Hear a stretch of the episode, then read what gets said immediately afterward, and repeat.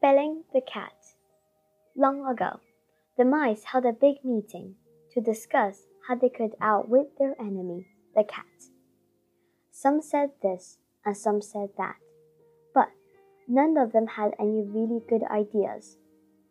Then a young mouse stood up and said he had a plan that should work.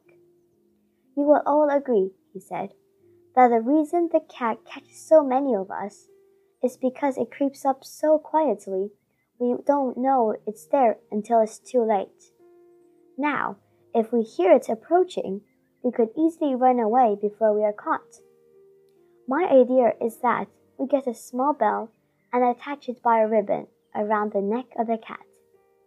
Then we should always know when the cat was near and could easily run away before it even knew we were here.